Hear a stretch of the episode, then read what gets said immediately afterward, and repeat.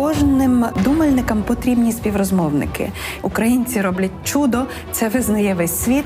Але тепер для нас самих треба зрозуміти, як це чудо буде працювати після нашої перемоги. Будемо говорити на величезний спектр тем, починаючи від мови і культури, закінчуючи архітектурою та містобудуванням. Будемо пробувати зрозуміти, які відповіді або щонайменше які чіткі питання має отримати Україна одразу після перемоги. І я переконана, що ці спокійні тихі розмови із е, дібраними співрозмовниками дозволяють нам мислити вголос, мислити краще, знаходити точніші слова. Це Ірина Старовойт, мене звуть Володимир Біглов, і у нас для вас є плани на завтра. Нас з вами сьогодні двоє цікавих гостей. Причому один з них є живим свідком всієї політичної історії української незалежності, не лише свідком, але й активним учасником найголовніших подій, починаючи від дисидентського руху і революції на граніті, і закінчуючи е, зараз повномасштабним вторгненням Росії до України. А інший гість працює з даними і робить висновки про те, що відбувається, фактично користуючись таким холодним матеріалом. Буде цікаво послухати їхні думки. 1991 рік став ключовою точкою в історії радянського союзу, незалежності 15 колишніх республік, а тепер нових держав, цілого регіону, та як нам хочеться думати, і північної півкулі та цілого світу. Тільки в останні тижні і місяці я вперше побачила формулювання про те, що, начебто, радянський союз якось неправильно розпався. Говорити про це можна насамперед з тими людьми, хто про це знають, в тому числі знають і на власній шкірі. Нашими гостями сьогодні є віце-ректор Українського католицького університету, дисидент Мирослав Маринович. Доброго дня. Добрий день, вітаємо. І соціальний аналітик, який працює в одному з аналітичних центрів проекту міжнародної технічної допомоги, викладач католицького університету Віталій Руденький. Доброго дня. Всім привіт. Моє пита... моє перше питання буде е, простим, і я думаю, що відповіді на нього ви знайдете дуже швидко. Що насправді остаточно змінила ця війна? Ну, я думаю, що вона передусім змінила самого українця, його світосприйняття. Е, Почну навіть не з Росії, а почну з цінностей. Е, Бо е, до війни цінності люди знали, де є добро і зло. Але легко відсовували в бік це знання, тому що треба було досягнути якихось своїх інтересів. Е, Війна підняла цінності на перше місце. Ми почали говорити про цю війну як війну між добром і злом, між світлом і темрявою. А це все ціннісні оцінки. Е, І, це мене дуже тішить, що через біль, через страждання, але нарешті цінності зайняли своє е, правильне місце. Ну там можна багато говорити про ту саму Росію. Е, Дуже багато людей повторювало російську тезу е, про те, що е, Росія братній народ. Сьогодні ця теза викликає гірку іронію, сарказм. Але не тільки це. Якщо навіть ми чуємо цю фразу з, уст росіян, що братський український народ, то єдине місце в давньоруській історії, яку може зайняти Росія, е, це е, місце е, Святополка Окаянного, який пішов убити своїх братів Бориса і Гліба. Тобто лише так, лише в ролі вбивці, лише у, у ролі жорстокого ката, який не зважає, не зважає ні на що, дбаючи про свої е, монарші інтереси. Так що е, от ще дуже багато можна перелічувати самоусвідомлення своєї, свого місця в історії. Е, Тому що е, всі 30 років фактично е, моделлю е, в сприйнятті українців, більшості українців було так: Е, російські моделі вищі, Е, Ми, якщо ж хочемо розвиватися, ми мусимо брати приклад з е, Росії, е, запозичувати, рівнятися на Росію. Е, Все це, я сподіваюся, е, ну, просто, просто зникне е, після цієї війни. Тут лише невелика ремарка. Я колись в пані Ірини в лекції почув е, два слова, які часто можна сприймати як синонім, але власне у вашому випадку, коли ви кажете, що цінності нарешті стали усвідомленими, це е, момент, коли цінність стає чеснотою, тобто з якогось універсального світу вона переходить до мене і стає моєю рисою, моєю чеснотою. Дякую дуже. Так, е, насправді, якщо подивитись на те, як розвивається історія, то намалювати собі такий календар, подивитися, де будуть більше подій чи менше подій, то ми побачимо таку дивну картинку. Нічого наче не відбувається, потім різкий сплеск. Знову, наче нічого не відбувається, потім різкий сплеск. От якраз ми живемо в такий період, коли цей сплеск просто гігантський. Тому можна сказати, що змінилось дуже, тобто майже все змінилося. Але для, для себе я би виділив такі, може, дві речі, як людина, яка цікавиться соціальними трансформаціями. В соціальних трансформаціях дуже важливо, щоб е, го, е, те, що називається агентність е, актора, який діє. На мою думку, ці шість місяців призвели до того, що зникло таке поняття, як маленький українець. Оскільки я людина і мої професійні обов'язки є це інтерес до соціальних трансформацій, а в соціальних трансформаціях таким головним актором є людина і її здатність діяти відповідно до того, що вона вірить. І от якщо подивитися на соціологію, то можна сказати, що в Україні зникає таке явище, як маленький українець. Що це означає? Це означає, що на цій території а, дуже велика кількість українців. Раптом зрозуміла, що від них дуже багато залежить, що їхні дії мають значення. Більше того, ці українці зрозуміли, що межа можливого відсунулась. Тобто раніше вони вважали, що вони діють в такому просторі, а виявилося, що вони можуть значно більше. І от, на мою думку, це така одна із дуже важливих змін, яка з нами трапилася, яка не відкотиться назад. І друге, що би я виділив, це те, що сталося остаточне розлучення з російським, значить, і з радянським. Тепер все радянське дорівнює російське, дорівнює вороже. Більше того, навіть е, події ХХ століття, як от е, війна, Друга світова війна, ми це переосмислили і привласнили. В якому сенсі? Раніше, десь 10 років тому назад, соціологи казали, що українці відповідали на питання, хто і за що воював в Другій світовій війні, казали за радянську батьківщину. А тепер кажуть за нас і нашу країну. Тобто вони привласнили собі це, це, це. Тобто вони да, ми воювали, але ми воювали не за радянський союз, а власне за себе. От для мене це друга дуже важлива зміна. Я тоді спробую е, поєднати дві цитати двох наших гостей сьогоднішніх. Е, Мені мене дуже вразило те, що ви розповідали про одну з розмов, е, яка у вас відбулася в Сполучених Штатах Америки, на якомусь засіданні National Endowment for Democracy. Коли ви, описуючи Євромайдан, сказали, що це було свято горизонтальності. Так однак вам там наголосили на тому, що Occupy Wall Street, мусульманські революції і так далі, це теж було е, горизонтально. А це означає, що це є своєрідною ознакою часу. При цьому всьому, і навіть в цій студії, в цьому бомбосховищі, ми досить часто чуємо про те, що українці сильні в горизонталі і не такі сильні у вертикалі. Водночас е, Віталій Руденький е, наголосив дуже важливу річ, е, коментуючи і війну, і загалом місце України у світі, і що робити після перемоги, внаслідок перемоги. Це те, що статус-кво буде зруйновано. А коли статус-кво зруйновано, можна будувати щось абсолютно нове. Я поставлю філософське запитання: чи може стати розбудова горизонталі чимсь абсолютно новим, що почнеться ось тут в Україні? Можливо, нам більше не треба ООНів, ОБСЄ та інших вертикалей. Може, ми зможемо так? Е, Я думаю, що ця війна нам показує, що окрім того, що ми люди горизонтальні, ми почали шукати способи взаємодії з вертикалью. Ми нашу вертикаль собі привласнюємо. І якщо, наприклад, подивитися, як воюють наші хлопці на сході, то е, держава забезпечує одну частину, а безпілотники, планшети до кропиви і купа всього іншого це ми. І тут взаємодія синергічна.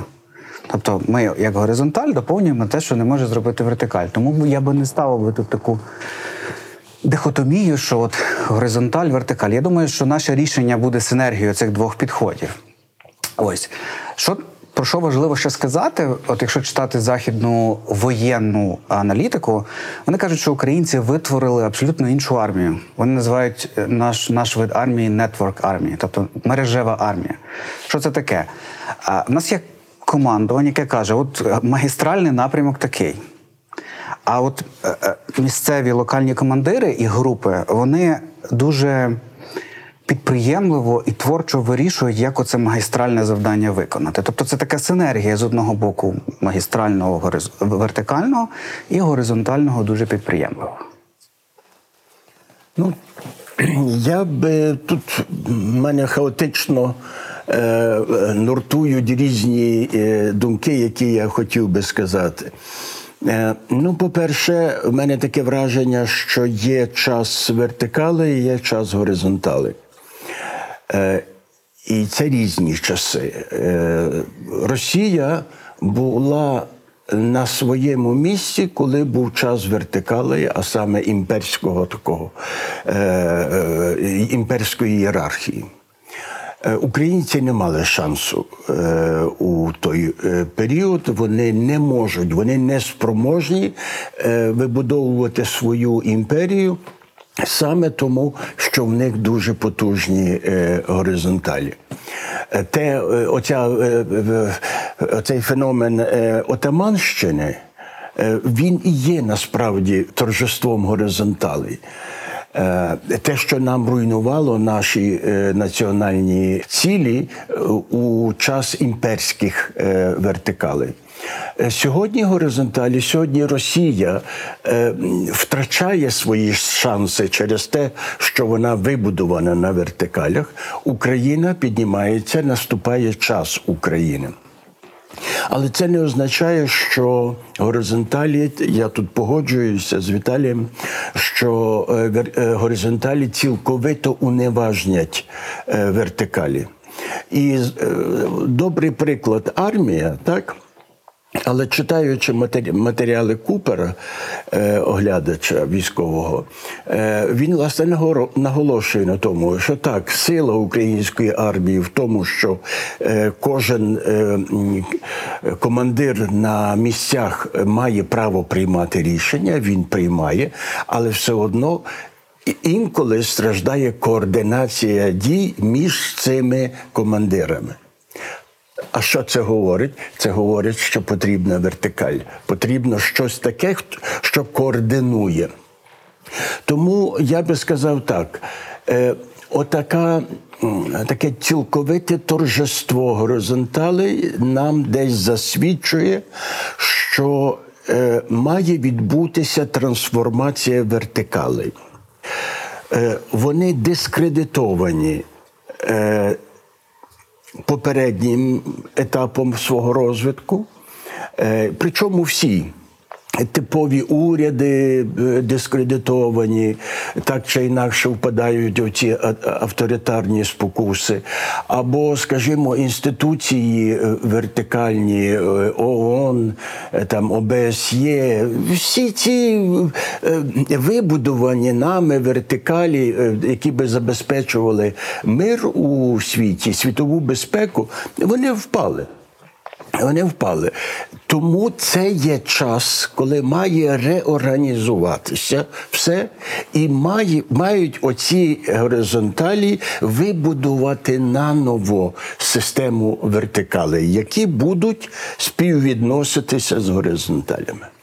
Це вже не репресивні вертикалі, це мають бути Так. навіть якоюсь мірою творчі вертикалі. Так, і так. має бути добрий обмін енергіями між е, Так. низом і верхом, і має бути обов'язково демократична зміна між низом і верхом. Так, підживлення новими силами і так далі. Я би тут хотів додати, що якщо подивитись на українську історію упродовж 30 років, то це історія увласнення простору. Ми власнюємо спочатку моя квартира, потім трошки більше, потім моє місто, потім моя країна. Точно те саме робимо з часом. Оце зараз мій час, а потім ми собі починаємо історію. Тобто це наше усвідомлення. Останнє, що ми не змогли увласнити, це були, власне кажучи, вертикалі, бо вони завжди були не наші тут. Вони були нам ворожі. І от те, що зараз відбувається, ми раптом починаємо їх, е, тобто казати, це наше і підкорювати.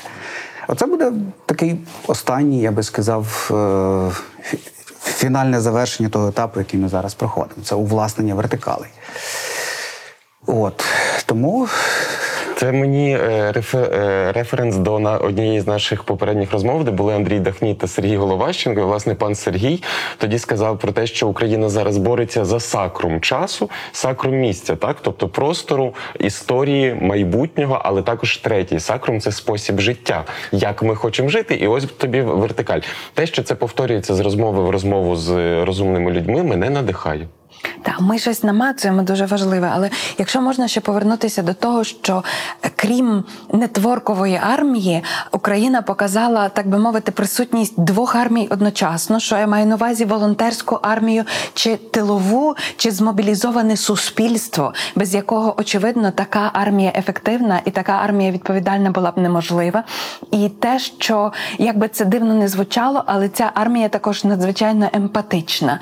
Ми, ми бачимо, на чому ми робимо акценти, але ми можемо їх робити для західних медій не тому, що ми маніпулюємо, а тому, що ці люди, які зараз вирвані на війну, вони взагалі не росли на війну, не виховувались і не готувались професійно на війну. Більшість із них, але зараз пацифістам доводиться воювати.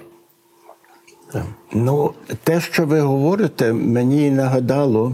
Я не знаю, чи це пря, пра, прямо відповідь на ваше, е, вашу думку, але це мені нагадало оцей феномен, який мене вражає в історії України вже кілька разів. А саме е, феномен суспільного резонансу. І почати я хочу навіть не з цієї війни, а з е, особливо виразного того періоду е, е, Революції Гідності. Згадаймо, е, за кілька місяців до Революції Гідності е, наші опозиційні лідери, е, продемократичні, відповідаючи на питання, чому народ не реагує проти тих е, зловживань Януковича. Вони відповідали: а ми не знаємо чого. Ми робимо все, що можемо. А народ глухий, народ не реагує, народ е, не піднімається на протест. Такий стан народу. А тоді революція гідності починається. Починається все ще народ так собі, а тоді побиття студентів перше. І звідкись, невідомо звідки, наступає цей момент суспільного резонансу, коли немає вказівки зверху. Ні, це імпульс, який йде по горизонталях. Треба виконати цю дію, треба поїхати на Майдан. Я пам'ятаю, як я сидів в авті, і до зі Львова виїжджали ми і їхали по цій київській дорозі, і просто видно, це фантастична картина. Як авто за автом на Київ, як е, на цих. Е, е, заправках, де п'ють каву. Всі обнімаються, всі так їдемо на Київ. Ну хто сказав цим людям їхати? Розумієте, отже, цей феномен, потім знову там розчарування після революції і так далі. А тоді ця війна. 24 лютого цього року Україна знову пережила той самий резонанс. Кожна людина без вказівки згори. Так, що мені треба робити? І моментально знаходила. Той волонтерив, той там е, інформаційно працював, будь-що. Але люди знайшли собі моментально, і це моментально сферу для діяльності, і це моментально збалансувало людські душі. Бо коли я можу щось робити, тоді я почуваюся нормально, тоді я вірю в перемогу. Ну от я дуже коротко е, багато тексту сьогодні від мене. Я пам'ятаю просто на цьому е, марш мільйона, так коли оця ця реакція на побиття студентів, там був один чоловік. Він сказав. Він може віджимати в нас бізнеси, він може крутити геополітикою як завгодно. Він не має права бити моїх дітей. Це це от дуже сильний. От тут я можу сказати ні. Мені здається, що це теж про якусь цінність е, цю українську. Я пам'ятаю свої відчуття. Бо перше після побиття студентів люди зібралися біля Михайлівського собору. Тобто спочатку дуже небагато, і я дуже пам'ятаю ті магнетичні відчуття.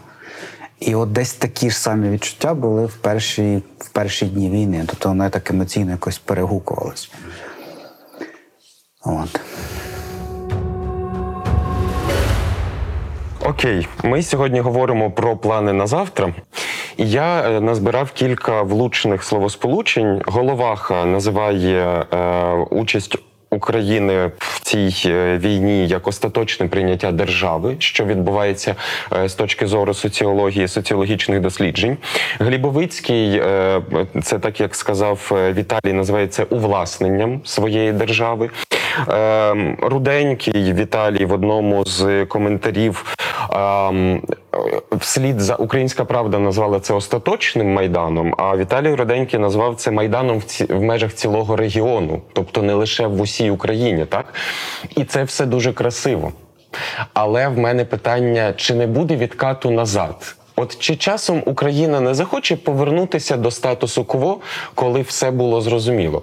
І чи часом Європа і Західний світ не захочуть не помітити, що статус-кво змінився, і продовжувати бавитись у цей статус-кво? Без сумніву, відкат буде. Ми, е, зрештою, ми зараз то, що ми відчуваємо всюди, і в нас, і в, е, в нашому регіоні, і на Заході. Це прагнення ніби повернутися назад. Це ну добре, ну от сталося. Але ну давайте чим швидше це закінчимо і повернемося в минуле життя. Я цілковито переконаний, що вернутися неможливо. Але ми ще цього не знаємо. І на Заході цього ще не знають. Е, Це дуже виразно видно по е, Заходу, тому що е, все ще вони хотіли би укласти нову систему безпеки, так звану нову, але з участю Росії. А з участю Росії це знову повернення до старих моделей. е. Бо з цією імперською Росією неможливо укласти новий мирний договір. Можна укласти Ялта 2 Після 2005 року мені доводилось простими словами пояснювати нашу ситуацію і політичну, і суспільну е, ем, людям з інших частин світу. І я знайшла для себе оцю таку метафору матрьошки, що ми збили одну. Кришку, так би мовити, над собою, так але виявилося, що ми попали в нову більшу матрьошку. Потім я прочитала у польської. Ем, Репортажистки і оглядачки політичної Кристини Редліх, яка написала книжку про Путіна, е, про те, що вона е, значить, е, використовувала назву Пандрьошка. Не матрьошка, а пандрьошка. Це наче скриньки Пандори заховані одна в одну. Так? І коли ти виходиш з меншої скриньки, ти потрапляєш в більшу. І от в мене враження, може воно хибне, але в мене враження, що ми не випадково вчора е, купили народний супутник. Ми вже в космосі, в тому сенсі, що над нами зараз уже ніякої іншої пандрьошки немає. Це остання, ну така радикальна зміна, після якої або дійсно буде повна переінсталяція світу, балансів сили і також розуміння правових основ цього світу. Ну або цей світ себе знищує, бо ми бачимо, що він постійно ходить по самій самій межі. Я би хотів додати з приводу повернення. Якщо подивитись на всі наші революції і всі соціологічні показники, які описують нашу, нашу як ми на це реагували, то після таких пікових подій наступає спад. Але в мінімумі цей спад ніколи не повертається до попереднього. Тобто ми таке враження, що рухаємося з ходинками. Я думаю, що тут так само буде. Ось, наприклад, є такий е, індекс, е, який в інституті соціології розробляли, називається індекс доступу до, е, до благ. Тобто, наскільки е, пересічний українець там має доступ до освіти, до відпочинку, до того всього. І от цей, цей індекс дуже гарно демонструє е, революція пік, потім спад, але ніколи не до попереднього рівня. Тому я думаю, що всередині України буде відкат. Але це буде в, в мінімумі, це буде набагато більше, ніж було до війни. Щодо світу загалом, знову ж таки, найпасіонарніший гравець цієї історії це українці. І якщо подивитись на соціологію, 95% українців очікують перемоги. Понад 80% українців кажуть, що це вперше такі числа, що ми рухаємося в правильному напрямку. Під час війни.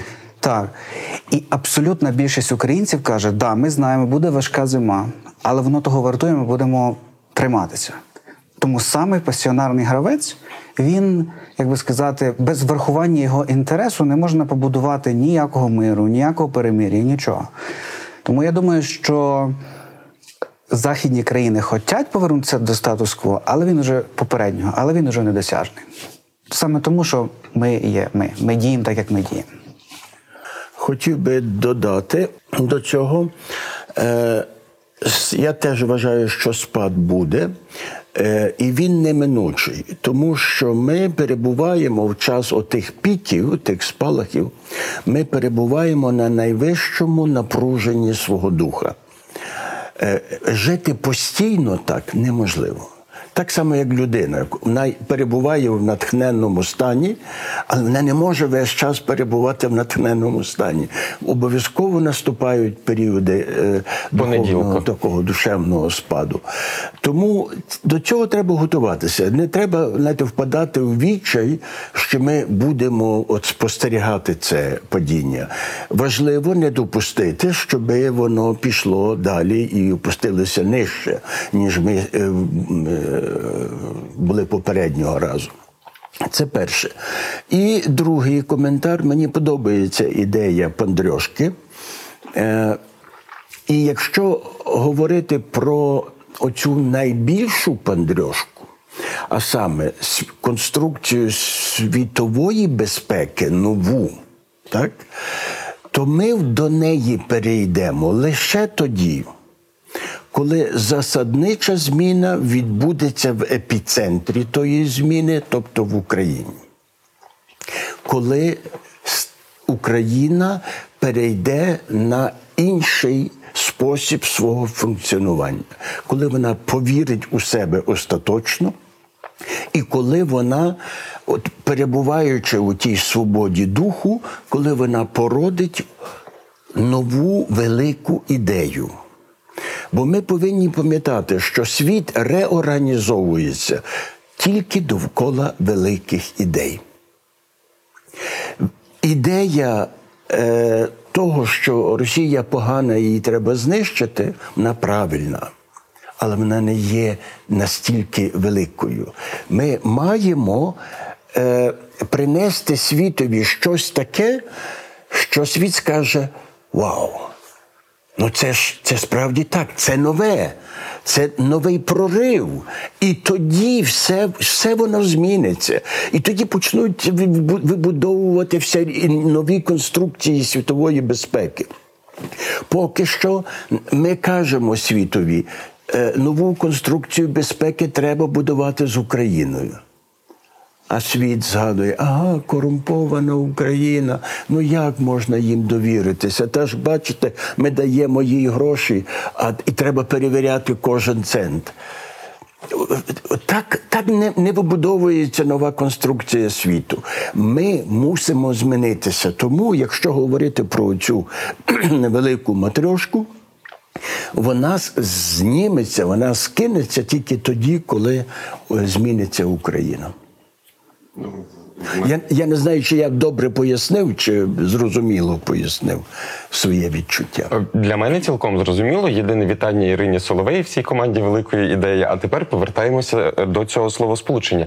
Е, Ви справді оце дуже влучно там перемогти Росію, знешкодити її і бажано знищити, але це, це не є велика ідея. Окей, знаючи Україну, знаючи традиційну культуру України, знаючи те, якими ми можемо бути солідарними на майданах, якими ми можемо бути інноваційними, е, перебуваючи в статусі біженця і так далі. Яку велику ідею, на вашу думку, колеги, Україна може сьогодні запропонувати світові? Ви задаєте питання, ну як би то сказати, Про щось, що ще не з'явилось. неможливо е, назвати те, що буде після якогось фазового переходу. Це ні, ніколи не було можливо. Тому е, треба пережити, і тоді ми назвемо це, як е, це е, яким воно буде. Але я можу сказати, я можу зайти до цього з іншого боку. Але знову ж таки, от звідки в мене береться це відчуття, що Україна стоїть на порозі чогось великого. Ми маємо справу сьогодні з завершенням великого 400-літнього циклу. І чому на Заході його не бачать? Тому що це 400 років. Захід дуже прагматично м, живе значно меншими відтинками е, часу. Це Китай думає про вічність, а е, Захід дуже прагматичний. Так от, Богдан Хмельницький. Е, В час Богдана Хмельницького імпульс розвитку переходить від Києва до Москви. Ну, до Росії, Петербург, Москва. Е, Це. Вона піднімається, Київ входить у сіру зону.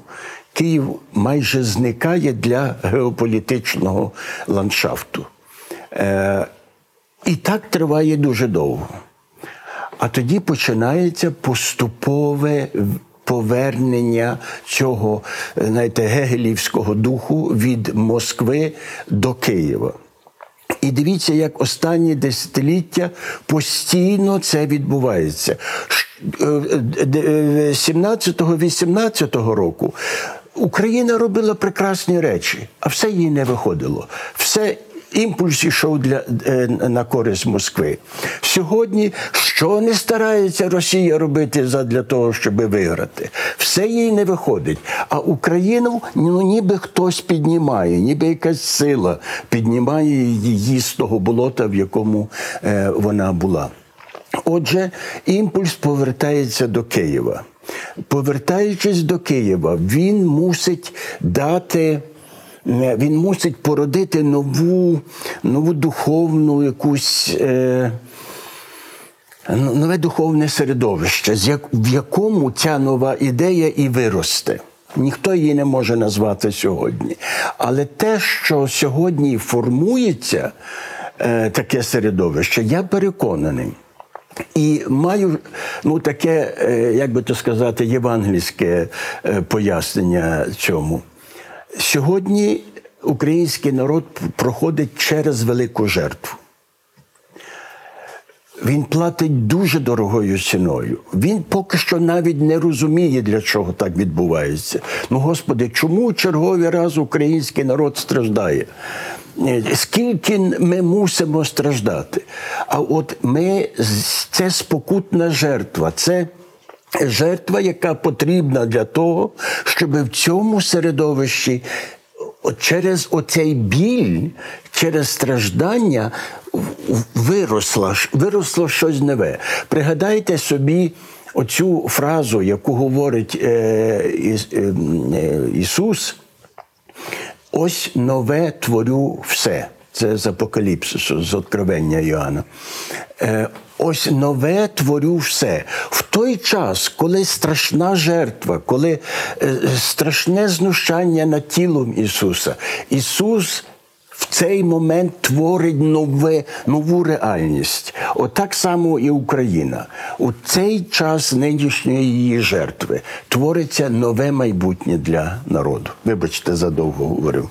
Ну, ми вийшли на такі метафізичні висоти, але в цих метафізичних висотах мені здається важливим також те, що багато ем, звичайних українців, українців різного віку, е, різної освіти, вони мислять про те, що відбувається, і ми бачимо, що люди насправді надзвичайно багато зусиль докладають до того, щоб залишити свідчення цього перетворення, щоб це перетворення не ставалося лише, ну як би сказати, з ними, але за їх участі. Ми всі є в доброму, найкращому сенсі співучасниками цього перетворення. І друга річ про оце увласнення. Чому увласнення своєї країни не є привласненням? Бо привласнення це наче я хочу володіти, і можливо навіть я хочу домінувати. Увласнення я хочу бути частиною цього.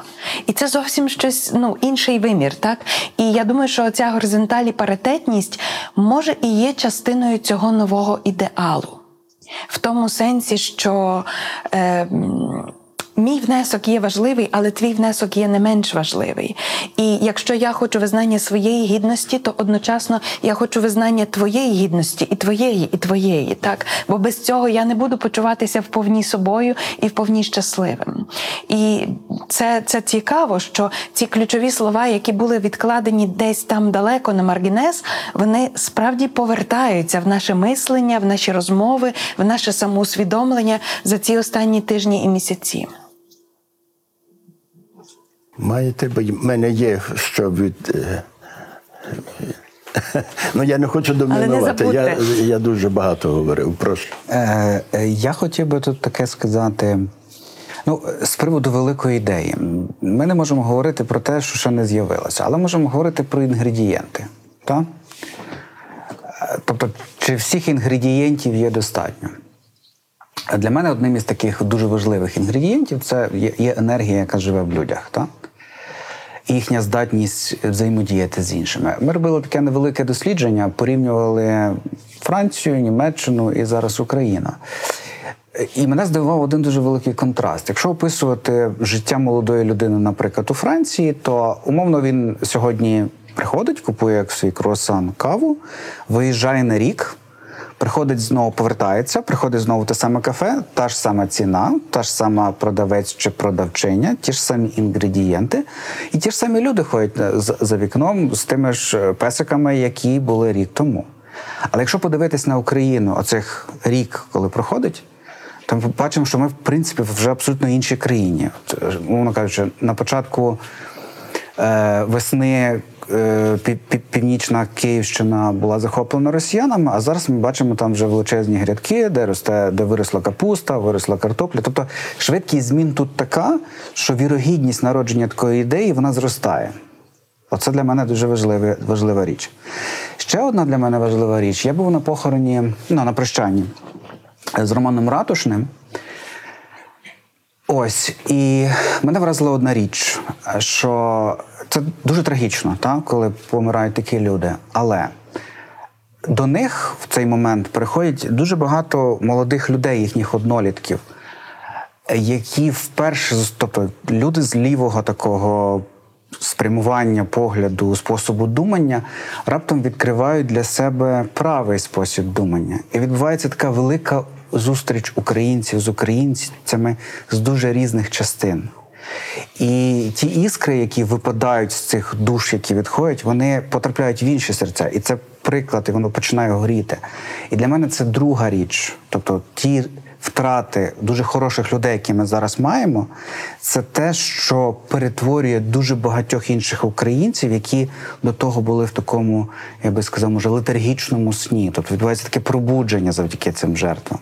І для мене це другий фактор, який говорить про те, що така велика ідея можлива. Ось. А, ну так. Тобто є, маємо два інгредієнти, подивимося, як воно буде далі. Я зараз скажу таку річ, яка е, може звучати не надто е, приємно і надто бульварно. Але я просто згадую двох своїх подруг, я не буду називати їхніх імен. Це той випадок, коли дві галицькі дівчини спекли Пасху, пішли посвятили, але в тому ж травні поїхали до Києва на Прайд.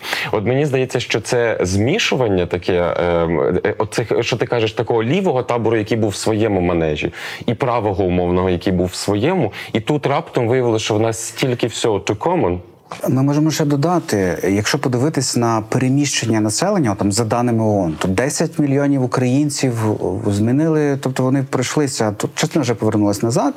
Але 10 мільйонів українців це четверта частина країни. Відбулося знайомство українців з українцями, якого ніколи до того не було в історії. Те ж саме відбулося знайомство українців з Європою і Євро- Європи з українцями, якого теж ніколи раніше не було в історії. І це, в принципі, оцей може третій компонент, який, тобто, оце таке перемішування. Ось. А чи я міг би вернутися трішечки назад? Бо е, я бачу, що теза про увласнення держави весь час випадає в нас. Це та, е, питання задане, а е, ми його не проговорили. Е, Я згоден з тим, що зараз відбувається цей дуже цікавий е, процес. Е, Українська держава, українське керівництво стає справді нашим. Це дуже дивно для багатьох.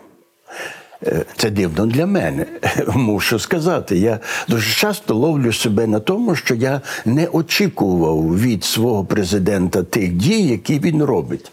Я очікував чогось гіршого, чогось інакшого, але не того, що він е, робить. Е, тобто цей процес ще не завершений. Але навіть якщо він ну, увиразниться, то тоді постануть інші небезпеки. Е, що я маю на увазі? Е, от дуже стихійним, природнім для українців був процес вибору свого гетьмана. Так, це, от, це теж ніхто не задавав нам цю модель. Вона в нас виникла в народі стихійно, і вона так відбувалася.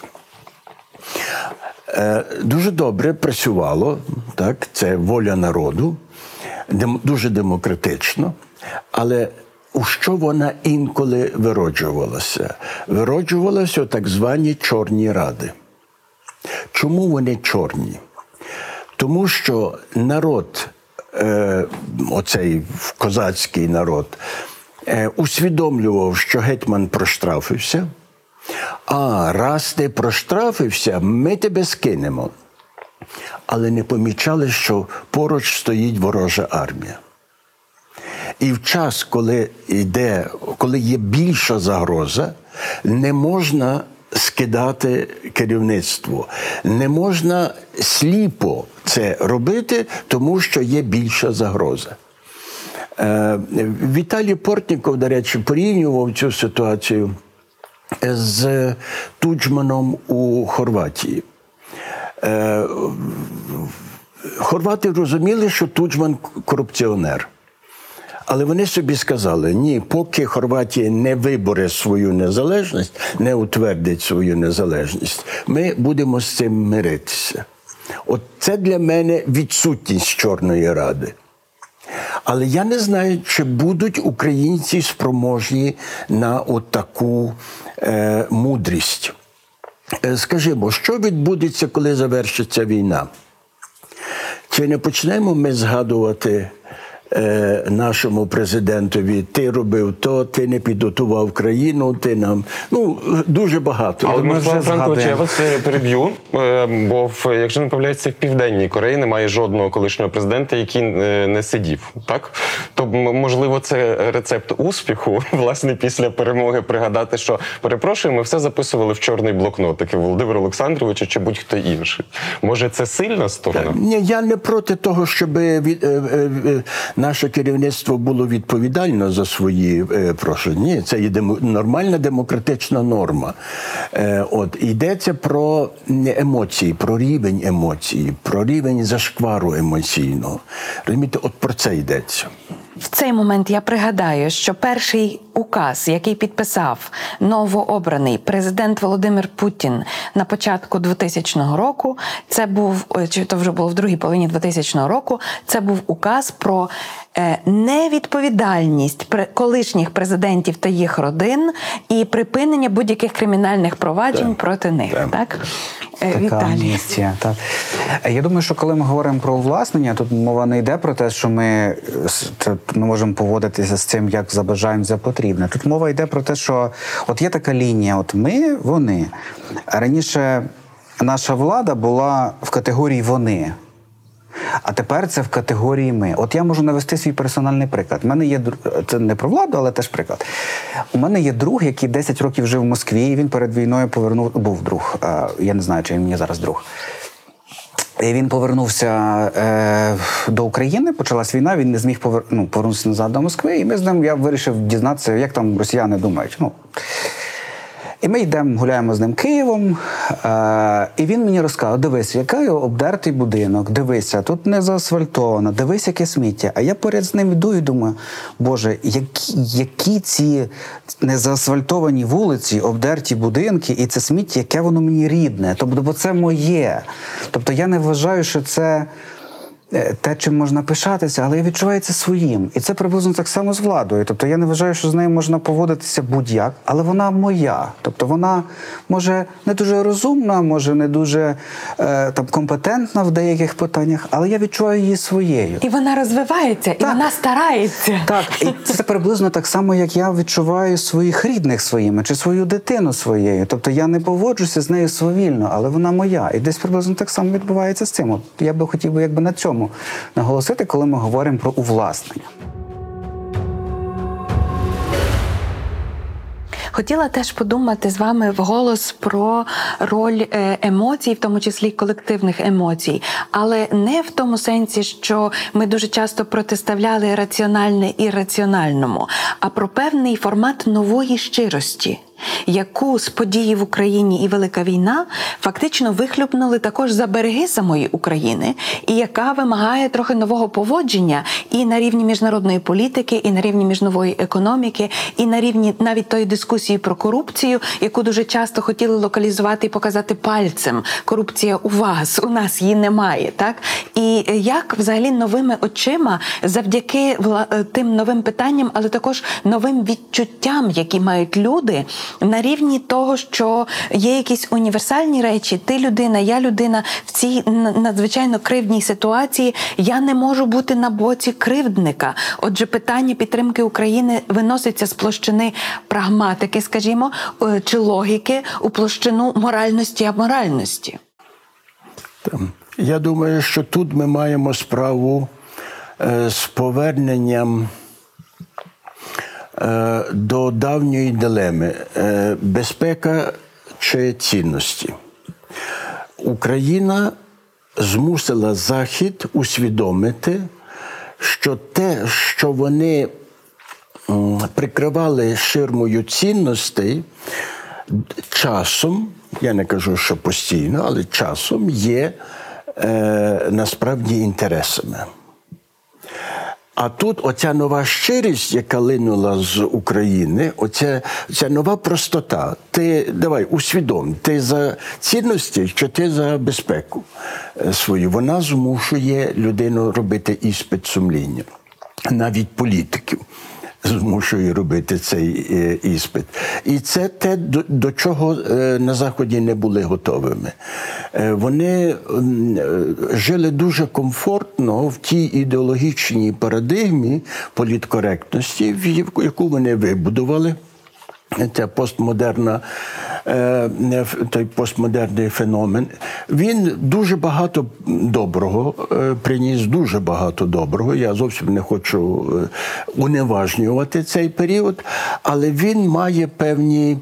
Ну, слабинки. Там, де е, прекрасна логіка про те, щоб шанувати один одного, оберталася е, ідеологією, Е, що тільки так, а не інакше. Я знаю, як ти маєш поводитися, і все. Ідеологія умертвляє найкращі е, людські порухи.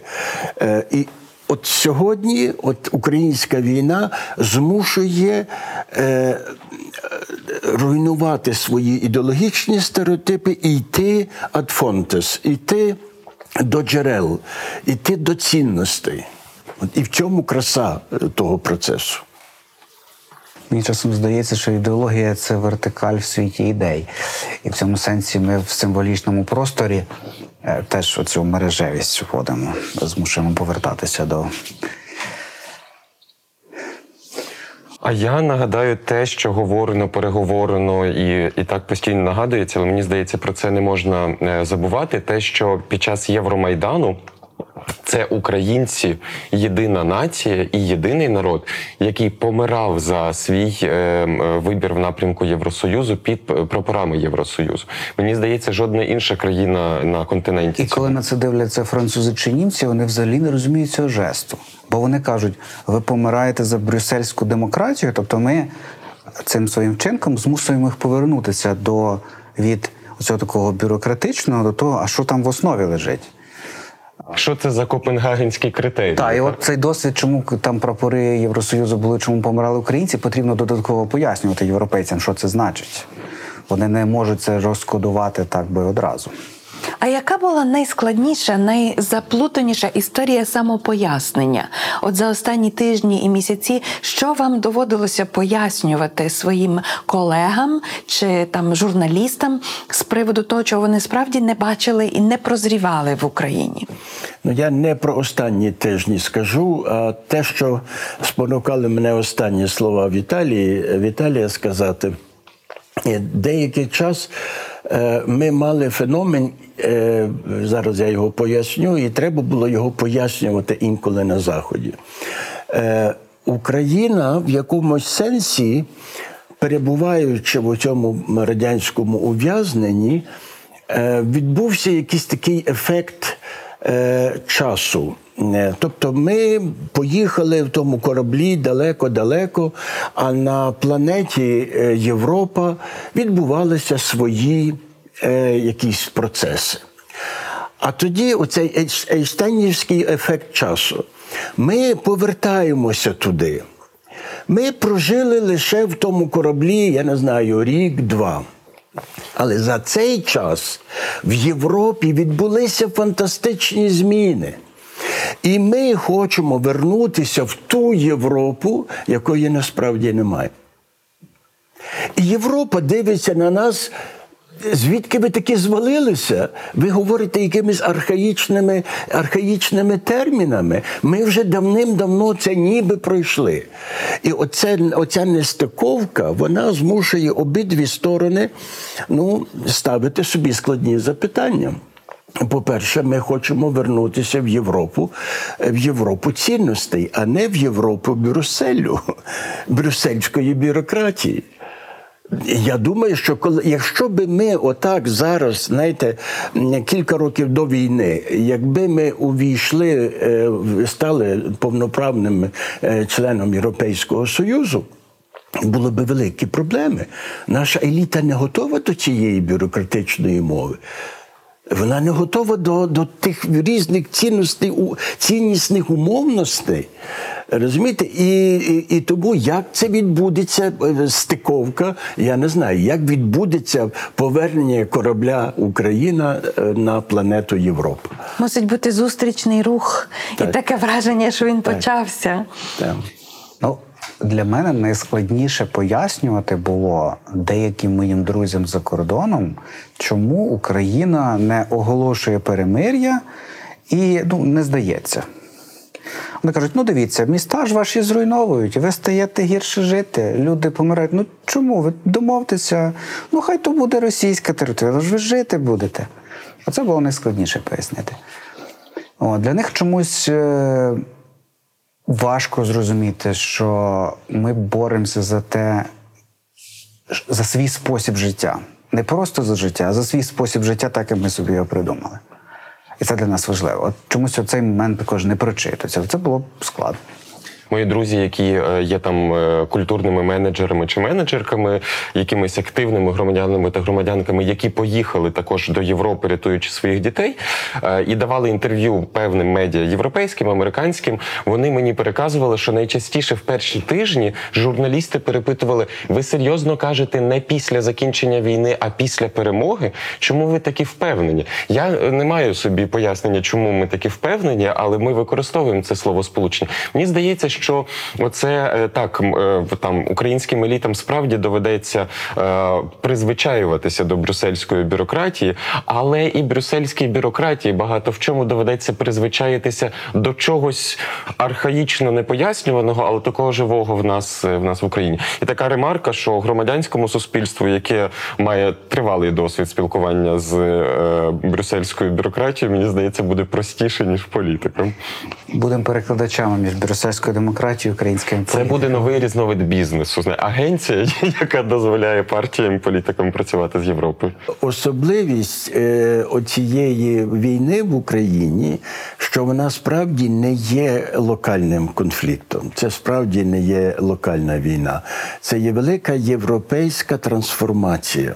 Оця Україна змушує міняти всю парадигму. Тому оці, е, як ви казали, Пандрьошки. пандрьошки, це дуже гарно. Це власне отих кілька вимірів. І Україна. Україні доводиться пробивати, отак як баделинці. Е, Знаєте, ви напевно всі бачили, як от дорога е, асфальтована, і по краях е, травичка піднімає цей асфальт. Ну, здавалося, що це може оця благенька травичка зробити? Ні, вона таки своєю силою піднімає асфальт. Так от, ми підняли один асфальт, а тоді виявляється, над нами ще один асфальт. І ще треба старатися, і ще треба старатися. Але ми зможемо. А, час на бліц. Як вам здається, в чому змінилася формула українця сучасного? Що ця велика війна додала або забрала з тієї формули? Я думаю, що обидва народи це добре порівнювати з російським народом. Е, Обидва народи після 91-го року мали свої великі слабинки. Е, Російський народ не міг вибр... вийти з парадигми е, старшого брата, е, імперського такого е, імперської зверхності. Український народ не міг вибратися, виборсатися з парадигми вторинного народу. Е, вторинності взагалі. Е, І сьогодні, мені здається, е, ми постійно знімаємо з себе якісь окови. Врешті-решт, це почалося навіть на помаранчевій революції. Я пригадую свій той такий особливий стан, коли на Майдані жартували. Так, ну де там у світі ще потрібна революція, ми, українці, принесемо. Ну, звичайно, це був жарт. Але це вже була ознака того, що ні, ми таке yes, we can. Ми таки можемо щось. Тобто, це оце вихід з тої парадигми вторинності. Революція гідності величезний крок в цьому самому напрямку. Сьогодні війна знову. Вона, ну я не знаю, чи остаточні окови. Я не хочу бути вже надмірним оптимістом. Але ну мені здається, що після війни. Україна вже не повернеться в оті радянські форми вторинності. Навіть якщо щось буде, то це буде залишкове, але вже зовсім інакше. Я думаю, що ми повірили в себе. З одного боку, ми е, перестали відчувати меншовартість по відношенню до росіян, але ми також подивилися на європейців і сказали: ну окей, але ми рівні, рівний рівному, так що це таке позбулися одного, але не набули іншого. Для мене це важливо. Hold my beer, це називається. Так. А, що дозволяє вам. е, Я би може ще додав. Ми з'ясували, що ми дуже важливий гравець е, в світі з точки зору безпеки, з точки зору продовольчої безпеки, виявляється, ми таке велика частина, великий стовп цього світу. От ми в це також повірили. Що дозволяє вам залишатися оптимістами досі? Оптимізм це вибір. Я обираю бути оптимістом, тому я залишаюсь ним. Really? Те саме, що змушувало мене бути оптимістом в таборі.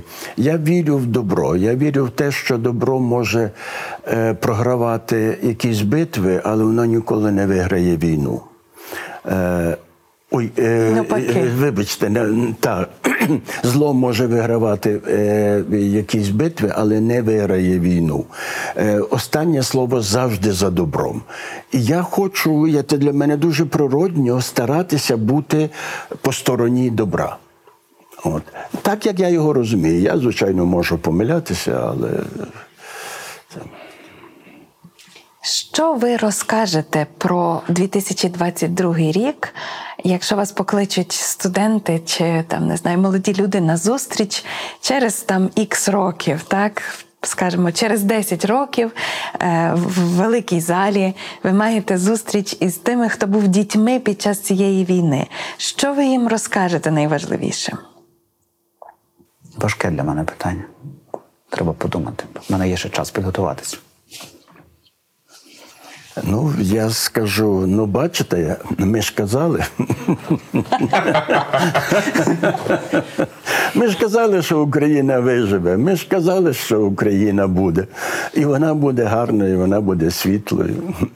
І стежте, щоб таке більше не повторилося. Я би додав ще цим дітям. Так. Моє останнє запитання в бліці. Я помітив таку тенденцію, оскільки ми з пані Іриною запрошуємо до цієї е, цього бомбосховища е, багатьох е, публічних інтелектуалів та інтелектуалок, і з деякими з них я перетинаюся іще у кав'ярнях. Я помітив, що коли вмикається камера, е, людина розповідає одне, а коли камера не присутня десь там за горнятком еспресо, то е, і теми, і способи говоріння на ці теми е, дуже сильно змінюються. І напевно досить часто тут людина каже те, що потрібно, а там те, що відчуває. Відтак питання таке: що отим всім людям, які бувають на публіці, потрібно з кав'ярні перенести до мікрофону? Ну, я думаю, щирість, е, відвертість. Е, Бо на мікрофон десь діє е, інерція такого старого радянського вишколу говорити те, що треба говорити. А в кав'ярні за столом ти говориш те, що ти насправді думаєш. Отже, має бути та сміливість е, говоріння, е, висловлювання того, що, якою є насправді твоя думка. Дякую.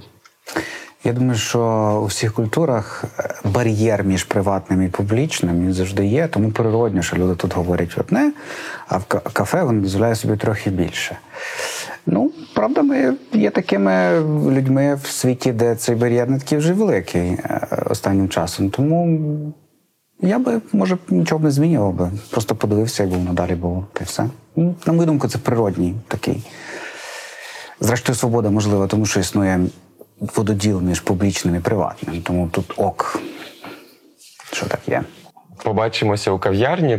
Колись е, Мирослав Маринович в кількох своїх інтерв'ю і публічних виступах наголошував на тому, що тоді в українському суспільстві цитую бути чесним означало бути лузером. Я думаю, що сьогодні ми перебуваємо в тому часі і в тому просторі, коли бути чесним, бути сміливим і бути добрим, лузером бути не означає.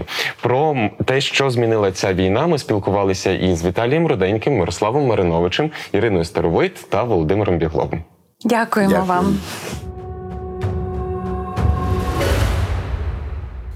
У цій розмові ми встигли вголос подумати про надзусилля в історії, про е, боротьбу, яка складається з багатьох маленьких окремих рішень і постанов діяти. Ми поговорили про метафізичний рівень тих страждань, що переживають зараз українці, і про те, чому ці зміни мають і можуть бути незворотніми. І мені здається, сьогодні ми намітили нову тему, яку треба буде обговорити в нашому бомбосховищі. Це як зміниться Європа, коли Україна стане її повноцінним учасником.